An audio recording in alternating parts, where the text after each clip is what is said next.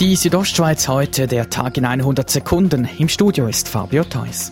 Diese Woche haben sich in Davos zahlreiche Persönlichkeiten unter anderem aus Politik und Wirtschaft getroffen.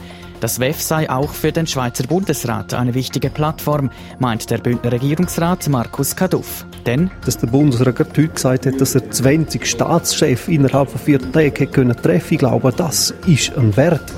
Wegen des hohen Verkehrsaufkommens am WEF sind in diesem Jahr Shuttlebusse und Züge zum Einsatz gekommen. Auch die Idee eines sogenannten Park and Ride stehe künftig zur Diskussion, sagt Stefan Walzer, Vorsteher des Davoser Tiefbauamtes. Solche Ideen hat man auch schon diskutiert. Da ist einfach das Problem von der Parkierung von der, von der Fahrzeuge außerhalb vom Dorf. Und äh, ja, da wird man sicher noch mal drüber reden. Der Kanton Graubünden besitzt über keine aktiven Rettungstaucher mehr. Darum hätte bis Ende 2018 eine Arbeitsgruppe ein Konzept zur Wasserrettung erarbeiten sollen. Aufgrund verschiedener Meinungen sei ein solcher Bericht aber nicht zustande gekommen, sagt Rudolf Leuthold vom kantonalen Gesundheitsamt.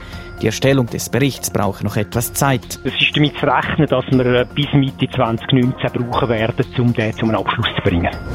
In der Abfahrt von Kitzbühel wird der Schweizer Beat Voits Zweiter. Er sagt bei SRF. Ich bin am Limit gelaufen, also ich könnte noch zehnmal einen Start tun, ich würde nie mehr schneller sein. Ich bin wegen dem glücklich, dass ich Zweiter geworden Gewonnen hat das Abfahrtsrennen der Italiener Dominik Paris. Dritter ist Ottmar Striedinger aus Österreich. Die Südostschweiz heute, der Tag in 100 Sekunden, auch als Podcast erhältlich.